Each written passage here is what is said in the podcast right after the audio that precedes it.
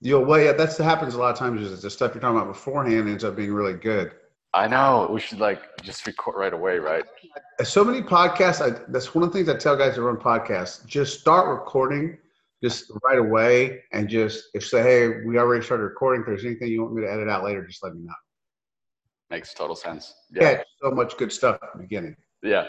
All right, so I'm gonna just go ahead and start it. Welcome everyone to Lose Fat Build Muscle podcast. Today we have Paul Carter.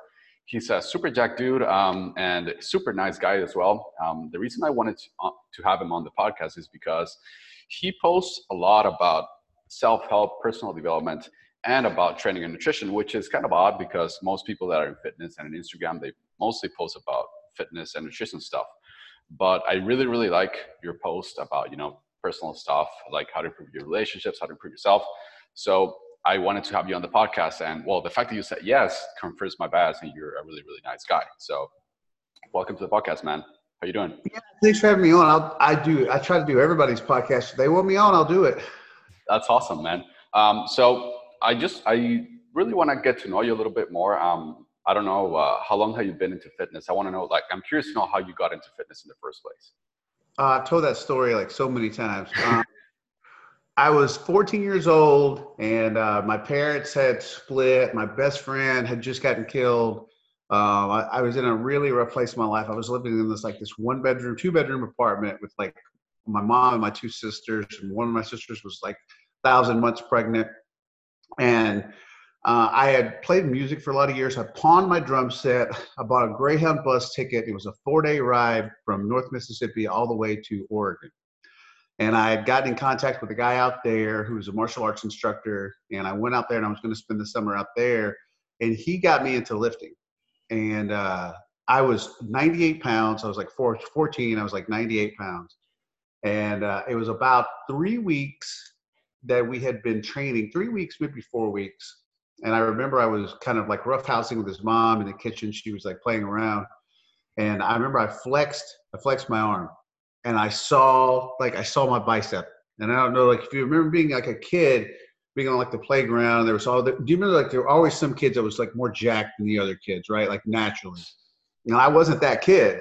And I was always athletic, but I was there were certain kids that were more muscular, and I was, you know, you wanted to look like that. You wanted to have that, right? That was kind of like that pecking order thing. And so I remember I flexed my arm and like my bicep just pow, just popped up. I was like, wow, holy crap.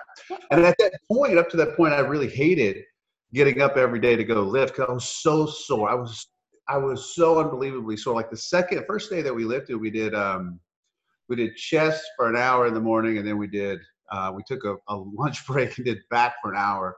And the next day when I woke up, I was literally like paralyzed, like I couldn't move. I was so freaking sore, and um, and I I hated the lifting just because I was so sore. We were doing martial arts for six to eight hours in the afternoon, so I was getting beat up on top of being the most sore you'd ever been. So, but yes, yeah, like three weeks in, I flexed my arm. I saw my muscle. I knew like right then I was like, I'll I'll do this whole lifting weights thing forever because I like how I like how that looks and feels, and that was just true. And I was 14, and I'll be 45 uh, in January. So you're talking 31 years now. Wow, that's that's uh, longer than what I've been alive for. right, and you know it's funny. I run across guys all the time. You know they'll they'll just approach me and be like, "Man, like you know how long you know how long did it take you to you know to look like that or build this much muscle?" I'm like, 30 years.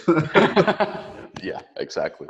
So uh, it's funny that you, I mean, I, am I'm surprised that you remember your first workout because I have no idea what my first workout was. I, it's not in my head. So, I mean, that's, that's, uh, shows that you really, you were really shocked by that workout and you really sore, uh, like you said. cool, man. So you've been lifting for 30 years. Um, so when do you think you've made the most progress in your lifting careers? Um, well, I mean, like anybody else, the, the most amount of progress I made was early on.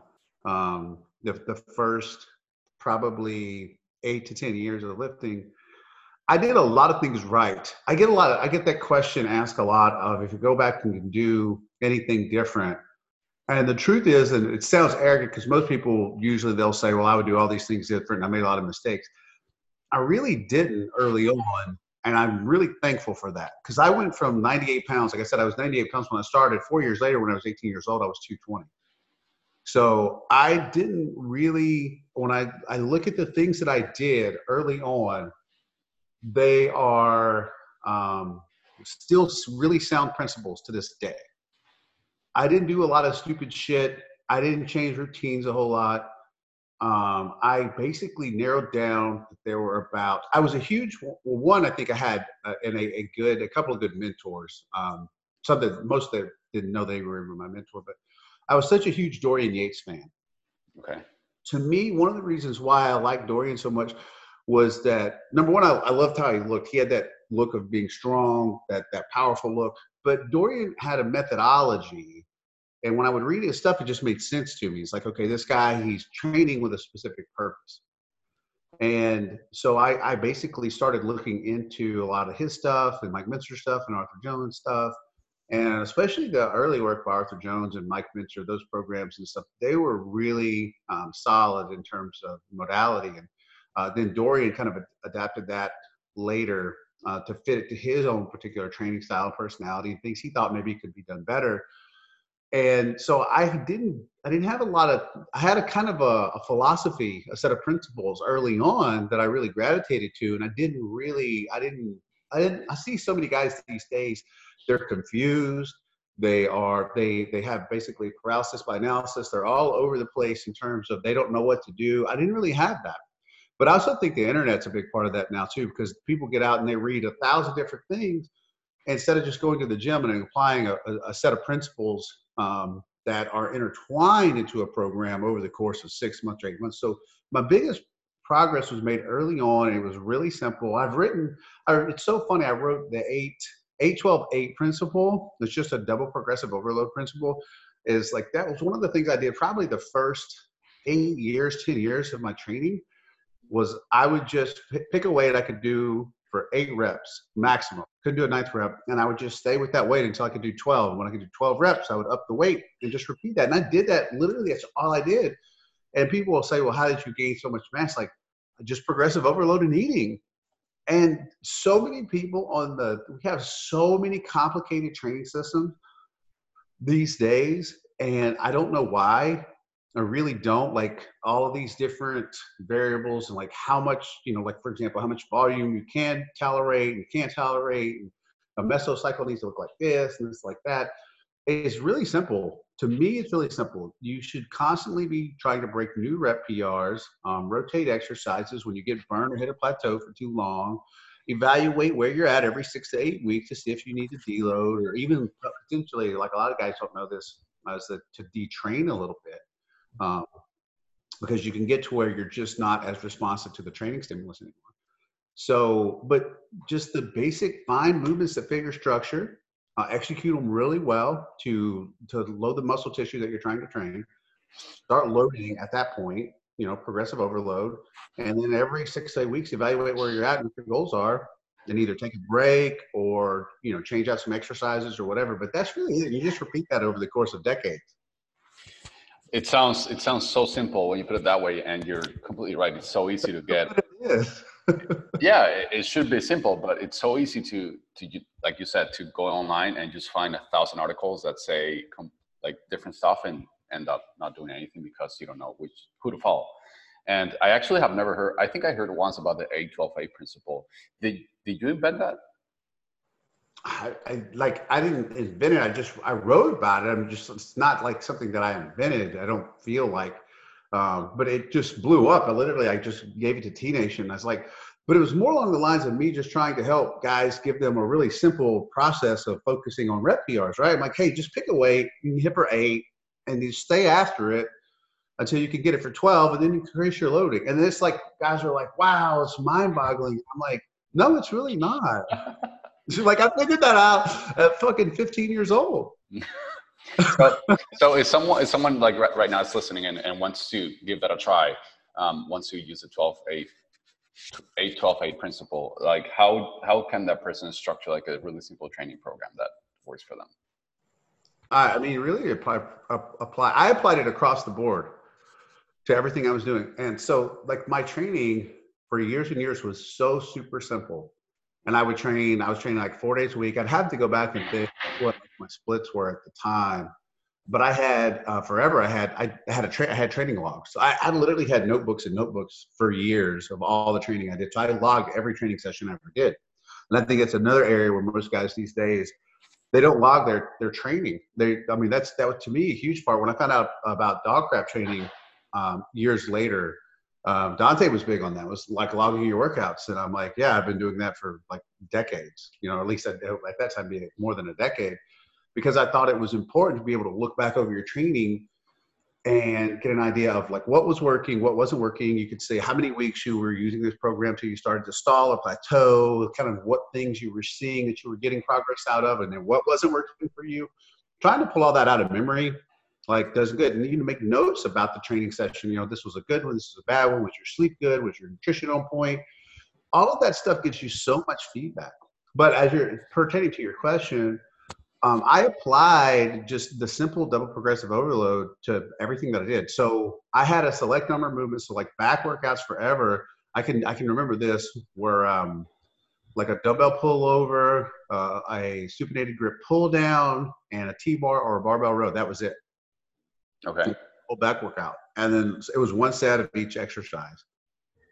So it was three sets for back, which isn't a lot different than how I train now. and then uh, uh, like legs would be like uh, leg extensions and then leg press, hack squat, and then like leg curl and stiff leg deadlift. So it was like and it was like one set of each. Like chest, it was like incline press and um trying to think. Incline press, maybe like a dumbbell bench, maybe, or in dumbbell incline, incline dumbbell press, incline dumbbell press forever. I chased that guy. 100 pounds. Uh, I was telling this story yesterday to one of my training partners. When I was I was chasing, I was stuck at uh, 10 reps with the 100 pounders on the incline dumbbell when I was like 16, 17. It was like 10 reps. I couldn't get past 10 reps forever and ever and ever. And then I got sick well, with some kind of stomach virus. And um, I was throwing up for like three days, and I was like, I was just I was so distraught because I was like, I'm going to lose all my gains. And I was out of the gym for 10 days. And on the 11th day, I went back in and I remember I was warming up on an incline dumbbell and I was like, wow, did turn by somebody turn off gravity? And knocking out the hundreds for like 17. Holy like shit. stuck on the hundreds for months and months and months at 10. I could never get past that, that 10th rep. And then I took 10 days off. I come back in and just destroyed it. And what that told me was at the time, those these little lessons you learned was that um, I was still training either too often or too much or too hard or something.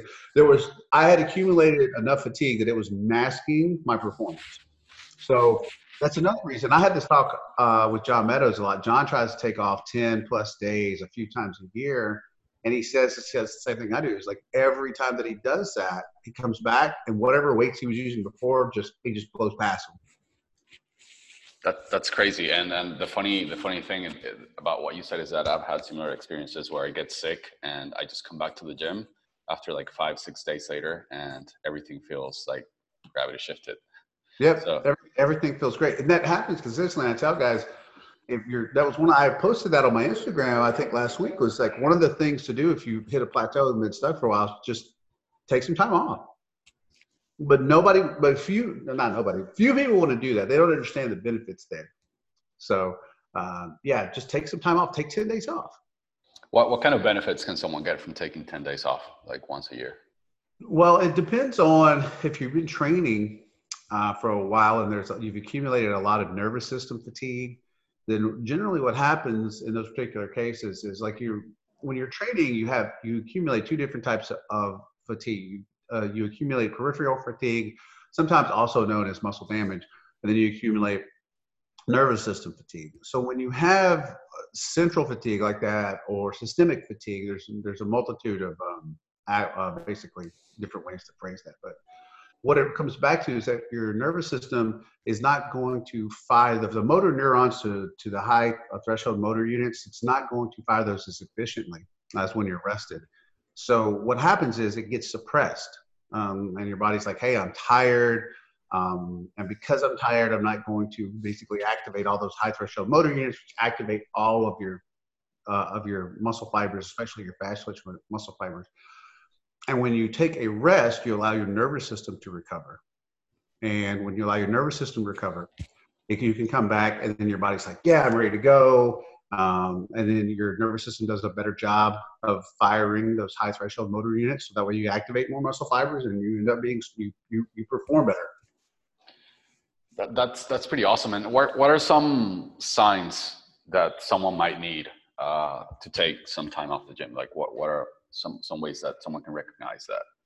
Well, if you if you've been feeling um, just run down, if you don't have any enthusiasm to train, or if you've been stuck, um, you haven't hit any new rep PRs for a while, there's a multitude of ways. If you one that's not really like I look for signs like, well, you, you don't get a good pump, right? You, you aren't getting a good pump in the gym. You're not hitting any new P, uh, rep PRs.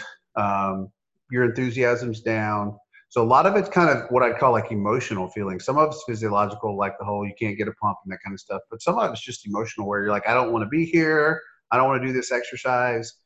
Um, that kind of stuff. I'll also say other things like you're not probably usually not sleeping well. Maybe your appetite's not very good. Uh, you're grouchy. Um, so there might be a multitude of things, symptoms that you have related to that. And some people call that overtraining. And I think it's more just being you're just systemically tired. It, it, you would see the same signs if you were working, say, 55 hours a week at a high stress job. Makes makes a ton of sense, man. Cool, man. Um, I mean, I love your approach to training; simple and effective. Um, I wanted to ask you a little bit about, you know, personal development and self help because you post a lot about that on Instagram. Is there any particular reason why why you make those posts, or I don't know? It's just something that I have a, a high degree of personal uh, interest in. I don't to me, it's like going out and lifting weights and doing a diet, all that kind of stuff. It seems kind of pointless if you're not also not spending time working on the internals. And you know, I mean, that, what is it? That one one uh, tweet or whatever that went viral and says something like you could eat all the kale and drink all the mineral water, but if you're not working on the stuff that's on the inside, you're still unhealthy. So, yeah, I you know the thing is is that that's just a huge level of interest uh, for me and what really gives life um, its meaning, its deep sense of meaning, ultimately, by the, especially by the time that we we get older, is the relationships that we have and that we cultivate with people. Um, and I always I try to call that a, a, you know everybody has develops their own tribe. And one of the things that you find is that life is far more enriching, enriching and fulfilling, based usually based on a few a few principles. One of them is that you you need to cultivate and develop your own personal and unique sense of meaning um, that you know you're here for a particular reason what that reason is what what is giving your life deep meaning each day.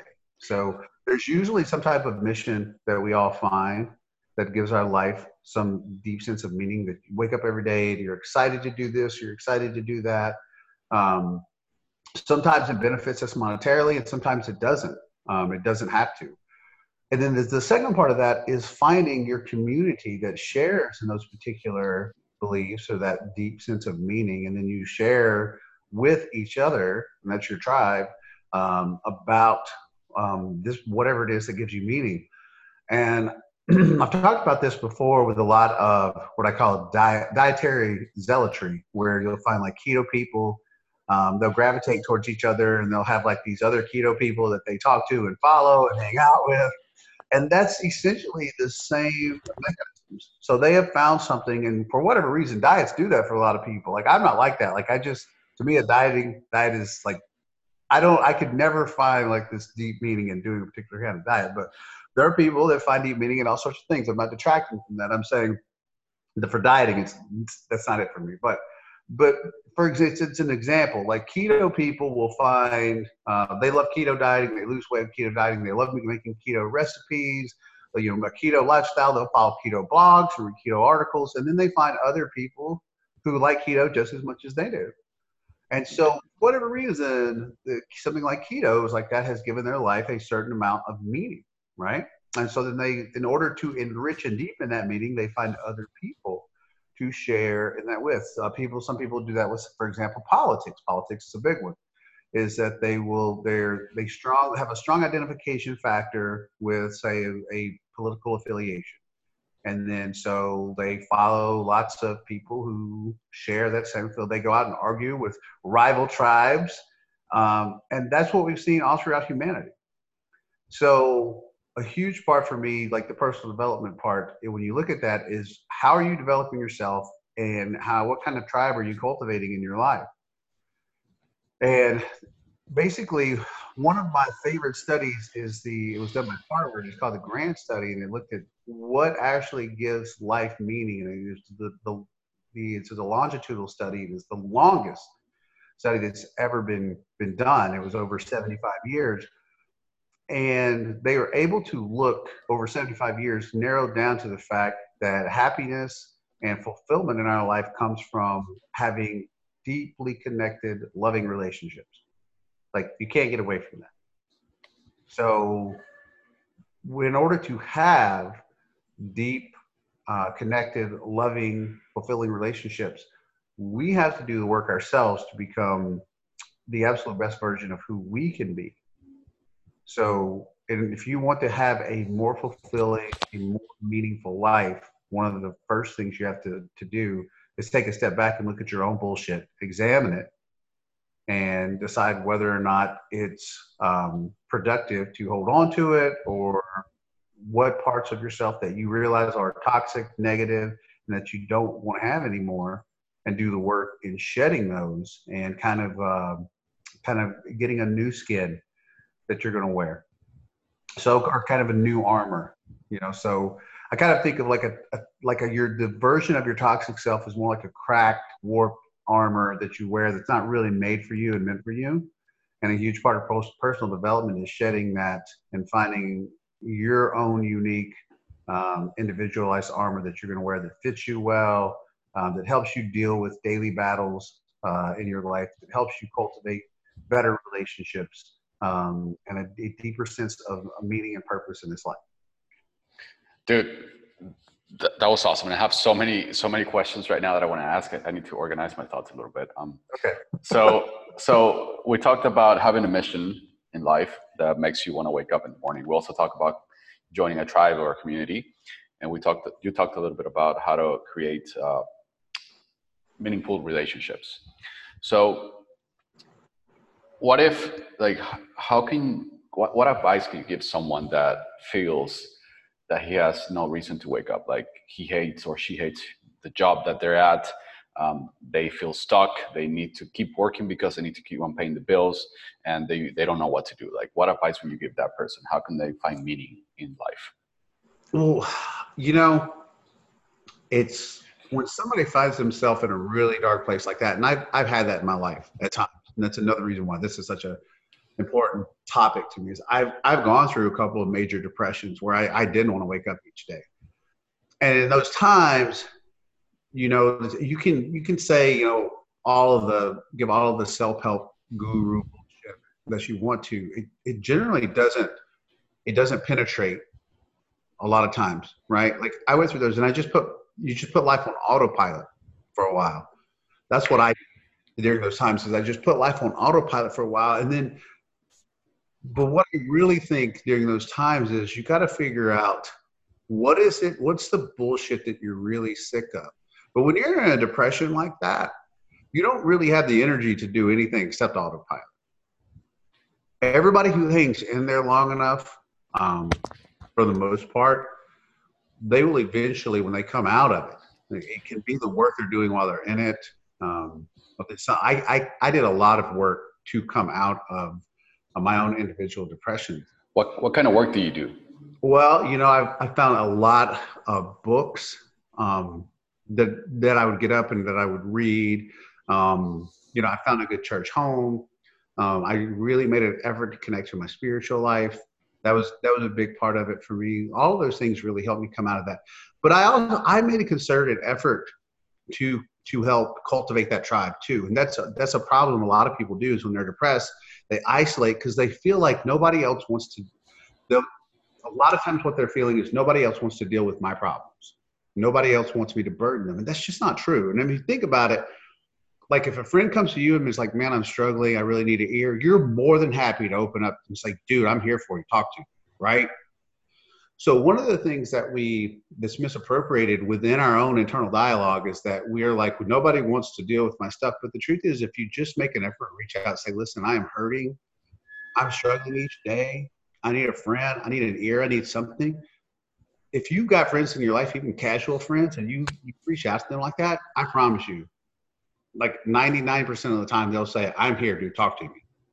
And I think we as men, especially, women are better at that I think that men are. And I think that's why the suicide rate with men is so through the roof and so high is because we tend to isolate ourselves and feel like if we reach out, we're weak, um, that we're pathetic, that um, we should be able to handle this on our own because the world has told us that for a long time, right? Like that's one of the things. Like I'm huge on uh, masculinity, but one of the ways that I, what something I don't feel is masculine is like uh, I think we should all be able to express and feel like what we feel we should be able to express and articulate those emotions in a healthy and meaningful way. To sit back and say, I'm going to shove this shit down, that's exactly how guys end up in those incredibly dark places where they don't feel like they can get up and go on another day because they don't know how to express the things that they're feeling. And that if they do, they're seen as weak.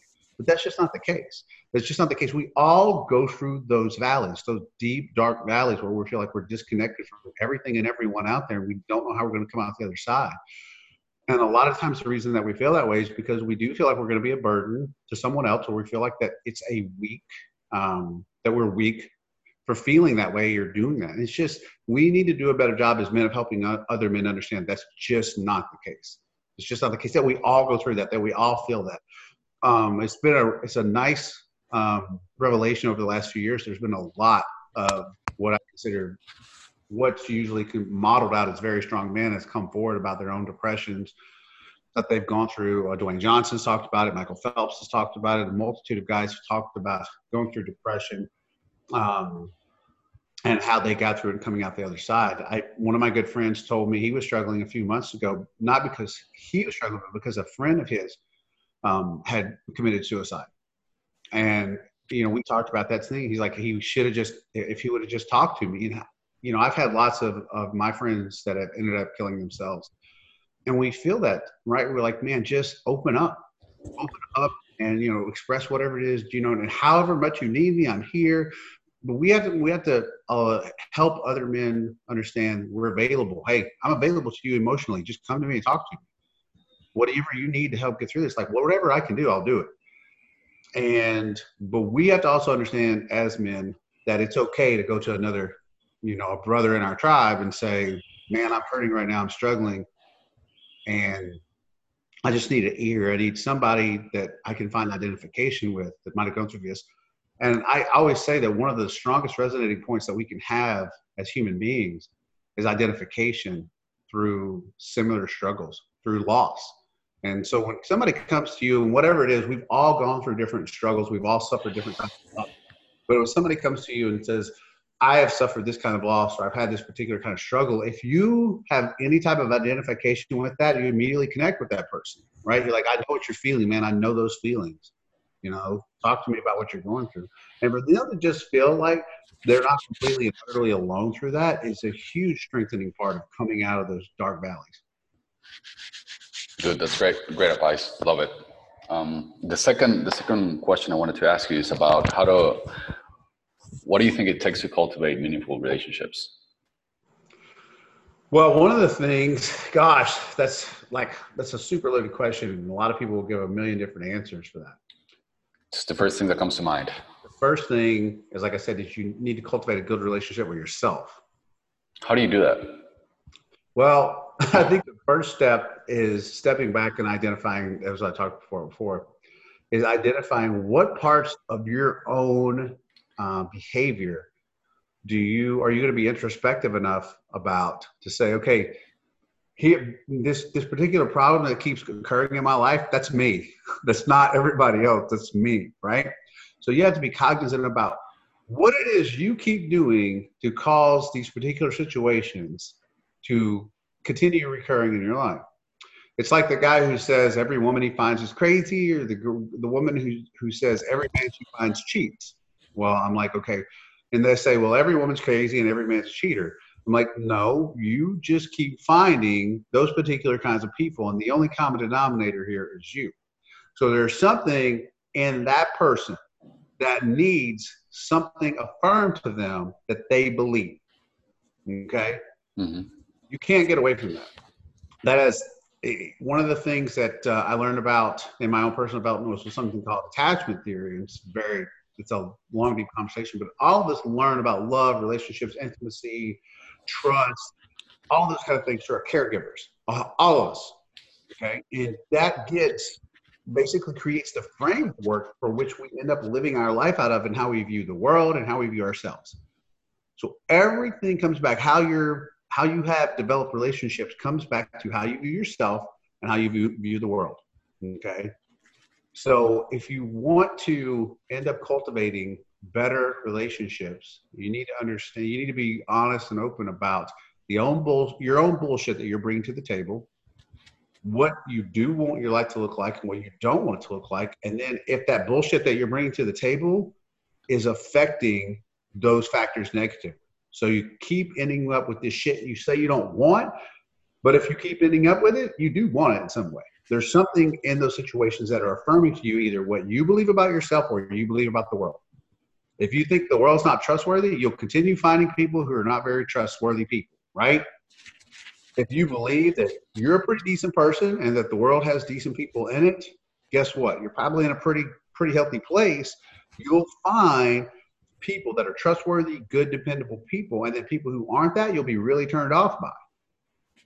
Makes sense. If don't if you feel like the world is better than you and you're not good enough, okay, then you will consistently seek out the need for people to validate that you're good too.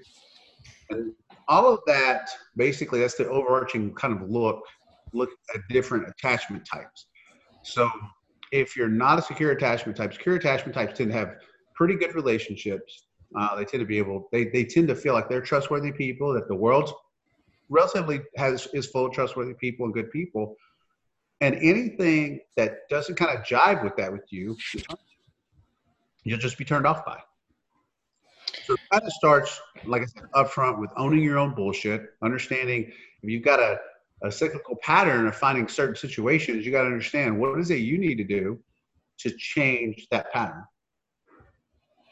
And I, I want to ask you about something is because, you know, a lot of people like they just wake up and function like an automatic. Most of the time they just wake up, they look at their phones, they don't think about anything or reflect. They eat, they go to work and they go back, come back home, and they do the same thing.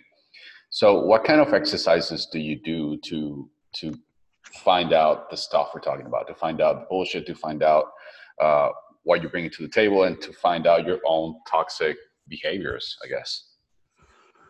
Well, one of the things I think that it's important to do is is actually to have a ritual, right? Um, to wake up each day, but your rituals have to involve self reflection. They have to involve times of gratitude. Uh, and then, I mean, the other part is, especially when you have relationships with other people, and I, I beat on this particular horse a lot, is the need to make an effort to make them feel heard and understood. So, for example, and I get this with guys a lot. This is a good story. So many months ago, I had a, a, a friend come to me and he was really struggling with his girl and he was telling me about the situation and that they would get into an argument and she was super emotional and that she would storm out of the room and that he would just wait around like hours at a time for her just to come out and so she didn't feel very loved or cared about or whatever and i was like well how many times have you ever just walked into the other room to connect with her after she stormed out he's like well never i'm like why he's like well i always i always let her you know like give her her space or whatever but the truth was that she she was she was storming out of the room because she already wasn't feeling like she was heard or understood or cared about the relationship. So what the reason why she was running off is because she wanted him to just come in there and make her feel cared about. A lot of people, one of the things that I, I get really annoyed about when you talk to an average person about these particular topics is they'll say, Well, I'm not going to go chase after that person. They just need to be an adult. Look, something I talked about earlier, we learn about love relationships, trust, all those kind of things from a caregiver. And if you go through psychology and look at that, that's what's called your inner child. We all grow up, we have this inner child, right? So it's a little little kid in us who learned about love, intimacy, and relationships and all those kind of things. And no matter what, you can't ever get rid of that. That's always going to be in. So we all have certain wounds that we carry through the rest of our life, and we manage those wounds differently. Some of them come out in very negative coping mechanisms, and then other people spend a certain amount of time understanding those particular coping mechanisms and can develop where that they have more healthy, positive coping mechanisms with that stuff. So I told him, I was like, why don't you actually just walk into the other room when she gets like that and make an effort to actually hear what she's saying instead of trying to apply logic. Men are the fucking worst about this. Is there if there somebody's upset with them, is you throw a lot of logic and facts and stuff like that. It's not a court of law. When you're dealing with relationships, you're not in a court of law. Okay, you the best thing you can do is try to understand the perception of the other person. When somebody, if you're arguing with a person and you come to me and I go, "Oh, dude, I'm sorry. Like I didn't, I totally understand what you're saying now." As soon as I say those words, what do you feel? Like, okay, like calm, right? But if yeah. I go, "Oh man, like you're so that's so wrong. That's not what happened." Blah blah blah. Now you feel defensive yes. immediately, right?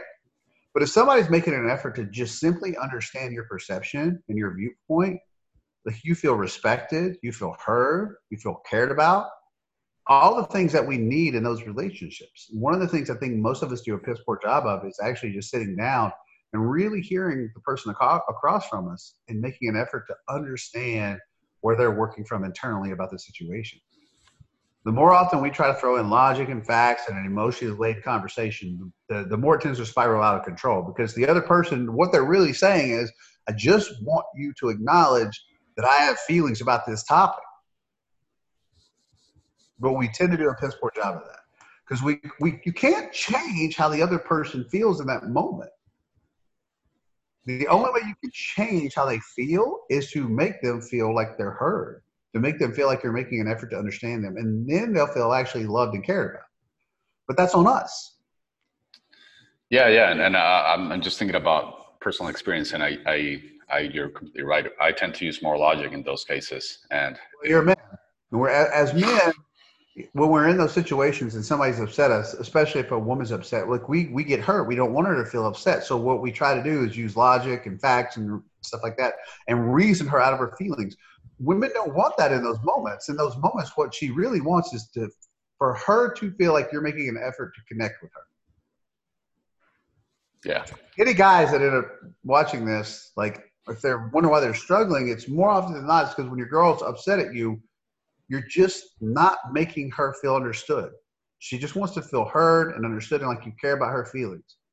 She doesn't want a bunch of facts and fucking logic thrown at her. Makes sense, man. So you mentioned uh, that you had a, a morning routine uh, where you practice gratitude, where you reflect. Could you like tell us a little bit about that routine? How, how does it look like? Yeah, one of the things like get up in the morning, and for years I've had something called like uh, quiet time, and it's pretty common with a lot of people. And so you get up in the morning and you just spend some time, like just for me, it's making my coffee and then sitting down and journaling um, at least two or three times a week, making a gratitude list, things that, that I have gratitude for, um, and then reading. So before you open up your phone or before you open up your laptop or any of that kind of stuff, to at least five minutes out where you just read something out of a book that you're in or something like that. But you just, I feel like it's important for people before they start today to have that 15, 20 minutes, 30 minutes, whatever, that you just have to yourself before you decide that you're going to plug in for the day. So you plug into yourself, put your own oxygen mask on for a little while, and then get ready. And then you can go to work. But if you're taking no time to recharge, and invest in you and where you're at emotionally and mentally, eventually you'll get burned out. Yeah, and that's what happens to a lot of people. They don't take the time to work on themselves. You're completely right. Um, this is great, man. One last, one last question I want to ask. Um, what's your tribe? What's your community? Um, I have a, like a select few people um, in what I consider my tribe that I can that I go to and that I can go to uh, all the time about anything. I can just pick up my phone and say, "Hey, hey, I need to talk for a while," or uh, people I can say like, "Hey, I need to meet." Like I have a couple of guys that I train with now, and they're kind of like my training um, tribe. And I haven't had training partners for the most part about 30 years of my training, but I've enjoyed having a couple of guys to train with. We've been training together for a few months. I have guys that I've cultivated long-standing friendships with over the some for a decade or longer. Um, that it's select, and then you know sometimes you have guys you know come in and out of your tribe um, that that don't fit your tribe. Uh, honor, honorary principles. Uh, I had somebody I had to throw out of my tribe in the last couple of months um, because uh, he just wasn't mature enough to uh, respect the friendship. And but I've got guys that have been in my tribe uh, for a long time. Most of the time, we we share very similar. Uh, I think, like I said, what it comes back to is finding guys that you have some a good set of of moral beliefs, some some positive virtues that you all share in, and then you help build on those with one another, and you keep each other accountable to that. Okay. And is there, because I know we talked about like people identify themselves with, for example, the keto people identify with other keto people. Um, is there anything in particular that you look for, or maybe like connectivity, or is it just like you connect with the per- like with the other guy, with the other person? Well, I mean, one of the things, yeah, that we all have in common is that we all lift weights. So makes sense. A lot of there's a lot of guys that lift weights that are more than just meatheads, right? I mean, there's a lot of meatheads out there. There's a lot of really, really dumb, a lot of dumb dudes that lift weights. A hundred, yeah, lots of dumb dudes that lift weights. But um, there's a lot of dumb dudes that don't lift weights. so um, the, the thing that I think that brought us together clearly was the fact that we're all interested in that. And um, then you tend, I tend to sort people out naturally, like most people do, based on other factors that um, other value that we tend to have. And that's another part about life is that everybody has a set of values and then you have metrics that are applied to those values. So you have a value system in your life and then you have metrics. So each value gets kind of a certain degree of importance to it right? Like um, you might really value that the kitchen or that the uh, the dishwasher be loaded a certain way right like that might be really important to you because you're ocd and anal retentive so you're dating a girl and she just throws the shit in there, right, in any particular order, and you're like, wow, what are you doing? Well, that rubs that her low value system of, of dishes in the dishwasher a certain way rubs up against your high value system of the dishwasher, dishes being a dishwasher a certain way, and that's how conflict arises. So I think generally in our tribe, we want the least amount of conflict happening. So what we do tend to do is we tend to find people who have a similar value system that we do and have a similar metrics to those values. So if we tend to value family, you know, like that's really high up there, you know, or that we tend to value, see, we, we tend to see romantic relationships a certain way, similar way.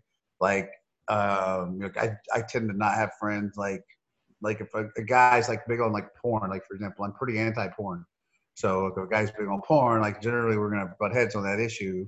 Um, other things like whether it's a you know it's abortion or how you value life or how you value relationships, the relationships you have with your family, all of those particular moral issues and social issues, we tend to align our tribe with those that assign similar metric points similar similar value systems. That, that's great. And, and I just want to ask you about an example of, of some of your values because I personally don't think about that too much and I find it really interesting. So if you could just give an example of like what your values are so that if someone's listening like doesn't connect or doesn't know exactly what you mean they can you know put it on paper yeah i mean number one like my spiritual life uh, is very important some people call that religious i don't really i, I don't like religion and some people say oh well that means no i actually go to church uh, but most of my spiritual mentors have been pretty anti-religion they're very pro-spiritual those are very two very different things um, but my spiritual life is very important.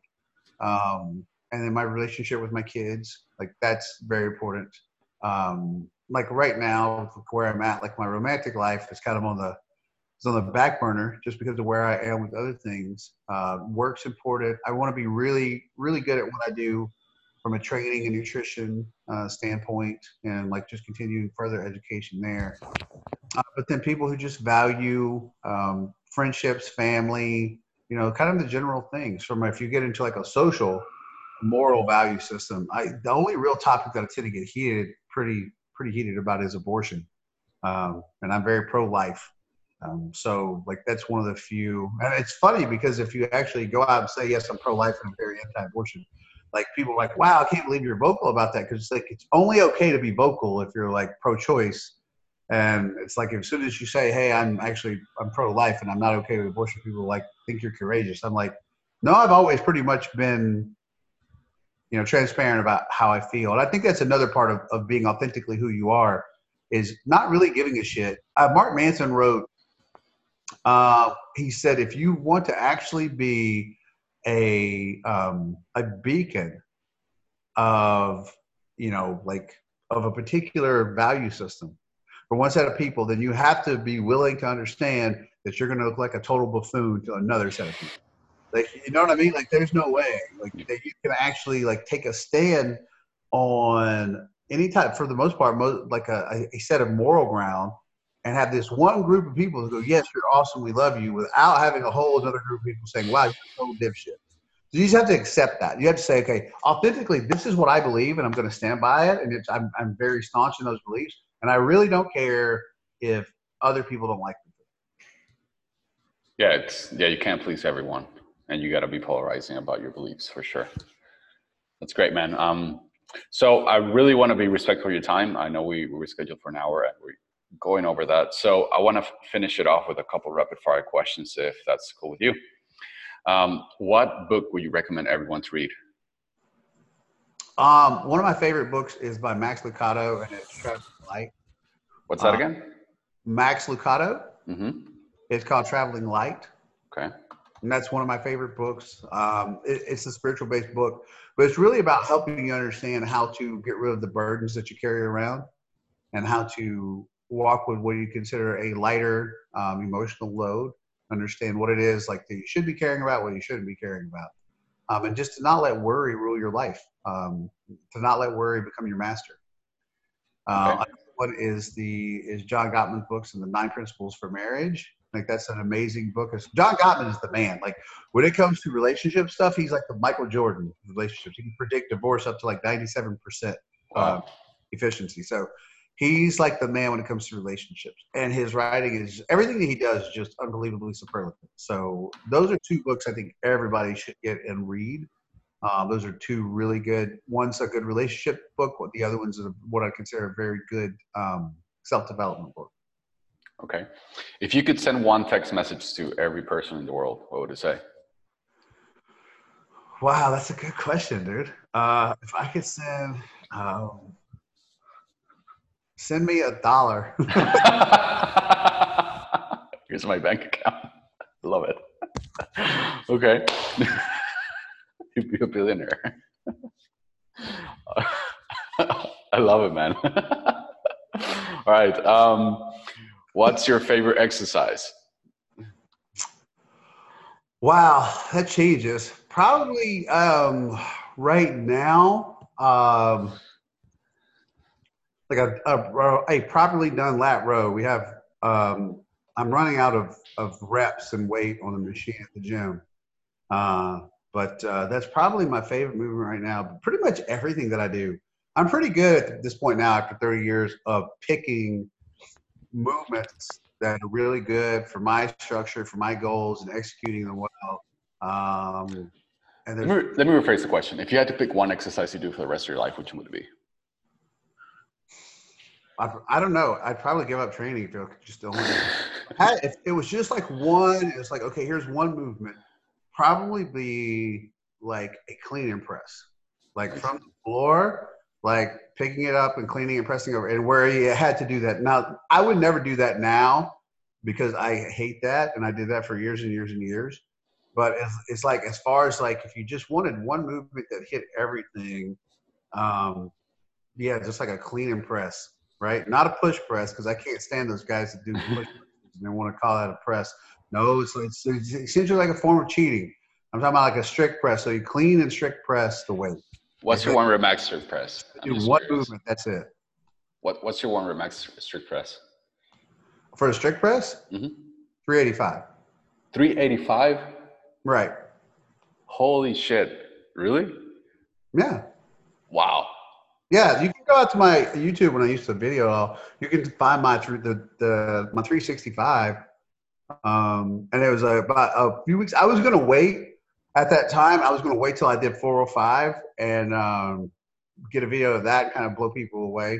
and I did 385 a couple weeks after I did the 365, and I never I never took the 405. So I didn't end up getting a video. So I had the if you can go out, you can see I ended up doing a double with 365 essentially because the guy grabs the bar and I had it and I, I like go off on him on the video. It's on the video. And then I come back and I do it again. That's so, that, that's incredible, man. yeah. No, I was uh my overhead pressing was my strongest.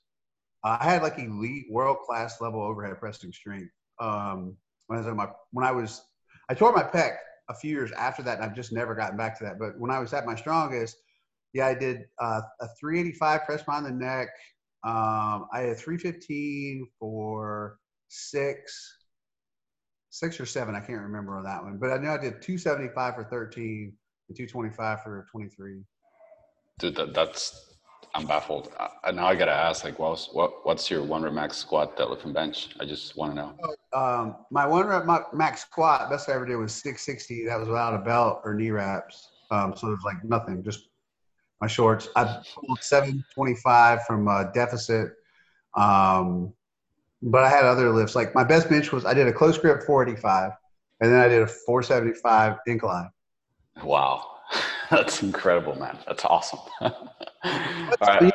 funny is like at that time when I was competing in powerlifting, um, I, I never I never was able to put it all together on the platform and get my best lifts on the platform. Um, that was a very frustrating thing for me. And at the time was I I, ne- I didn't think I was very strong because I was competing against the best in the world. And now that I look back and I'm so many years removed from that, I'm like, dude, I was I was strong as fuck. Like that's yeah, yeah that was incredible, man. Like I have other lifts that I'm actually far more proud of. Like I did a stiff leg deadlift with 605 for five from a four inch deficit. Wow. Like per like completely strict. Um, and like just some other random lifts. Like I did the hundred pound dumbbells and overhead press for like I don't know, it was like twenty seven reps or some shit. Like overhead. So like I had a lot of lifts that were just like really good, but like aren't like shit. Like and that so my strongest years like wasn't for the Instagram like wasn't putting them up on Instagram. I might have like a million followers. Bro, you need to find those those lifts and put them. I, I wasn't Larry Wheels, but I had I had some good strong lifts, and I was I was uh, I was close to I wanted to hit, I wanted to squat 700, pull 750, and bench 500 in powerlifting and then retire. So I was, I was decently close um, to those lifts basically uh, when I decided to retire from powerlifting. And then I literally, what's crazy is uh, tore my pec I, maybe like a year later, like doing dips of all things. Wow. Okay. Which was really weird. Yeah. Dude, yeah. That, that's, that's amazing strength. Incredible. Um, so the next question I have for you is, uh, what's been your favorite purchase on the one hundred dollars in the past year? My favorite purchase on hundred dollars in the past year. You know, dude, like I don't buy a lot of stuff. I was talking with Ben Bruno. Do you know who Ben Bruno is? No. Ben Bruno. He trains a lot of uh, uh, celebrities and shit. And we were talking about this yesterday. He just got a deal with Nike. And he's like, he's the same way. He's like, he doesn't buy a lot of stuff, but he always loves shoes. That's why I laugh because the only thing I like is like t-shirts and sweatpants. I probably my favorite hundred dollar selection. I bought the Rock. bought his new sweatpants. and bucks. I remember it was like, uh, wow, these and they came into their most. They're the nicest sweatpants I've ever worn in my life. Like they're, it's like a like the material's really thick and it's just a really nice. Yeah. So yeah, some seventy dollars sweatpants. nice sweatpants, awesome. Um, so last question I want to ask you: Why is your uh, name on Zoom Salsa Dancer? Is what? Salsa Dancer. You know, that's wow. Okay, so I never changed it. Uh, so a couple of years ago, uh, when I was uh, when I was this girl I dated for like three years uh, we had gone out salsa dancing and had like we had like this just really funny and amazing story. And I used to do Zoom calls with her because we did some business together. And I just changed my name to Salsa Dancer. really hilarious story. We got we got a little bit drunk. We weren't quite drunk, but we were pretty lit before we went salsa dancing, and we just ended up having a really fun night, um, being like half lit salsa dancing. It was story for us at the time. So it was uh, we had a lot of laughs from it. So anytime we do Zoom calls together, um, uh, my name was Salsa Dancer, and I've just I haven't changed. I didn't even I, I, rarely use Zoom, so when I do, it's still there. Um, so it's it's funny that you noticed because nobody else has even noticed up to this point. That's awesome, man. All right. Um, so if someone wants to reach out to you, maybe for coaching or to send you a message, where can they find you, man? Yeah, pretty much Instagram turned to my website for the most part. I'm going to get a website done after, probably after the first of the year. But if you if you Google lift, run, bang, or really just Paul Carter and bodybuilding or powerlifting, or anything like that, you'll find me. But um, yeah, if, they, if you want to find me on Instagram, it's lift, run, bang, or like my email's paul at lift-run-bang.com. Awesome. I'll put those in the description as well. So in case someone wants to find you, put your website, your Instagram, and your email. Cool, man. Anything else that you want to say before we finish it up? No, man. Thanks for having me on, though. I'd love to. need to get down to where you're living, get some of that warm weather, and shopping, and and uh, and some yeah, some Latin dancing going on. Dude. Last Dominican Republic, yeah, I can I can dance like most people wouldn't think of me not could dance. I went Latin, Latin dancing with uh, with some people down there, and the girl that I was Latin dancing with, she was like, "You were like," she was like blown away. So come down there for some dancing and shopping and some drinks and uh, fun times on the beach. Dude, come over. This place is awesome, and it has the best I've weather. heard, I've heard, I've heard it's awesome. How did you How did you end up there? So uh, I you I lived in San Francisco for a year, and uh, you know the weather in SF is kind of cold and chilly and not very. I mean, I'm I'm from Venezuela, so I'm used to tropical weather. So I was pretty miserable with the weather over there. I used to like Google pictures of Playa del Carmen like every day. I was like, I need to move to this place. I need to move to this place and you know like like a year went by and it didn't and one day i woke up and i was like i don't like this place i'm just gonna i bought a ticket i came and uh, i've been here since it was just like that So one thing about not having kids and not having ties to anything, man, you can just say, you know what, I don't like my life. I'm going to change it. yeah exactly you can just make a decision in an instant and do it That's. So yeah i've been here for a year it's awesome man um so yeah if you ever come by just let me know if you're planning and i'll i'll take you around i'll show you places and i'll, sh- I'll tell you the best salsa dancing places man you up on that. Yeah, for sure, man. All right. Oh, one last thing. Let's take a picture to for Instagram. Um, let me just do like a full screen.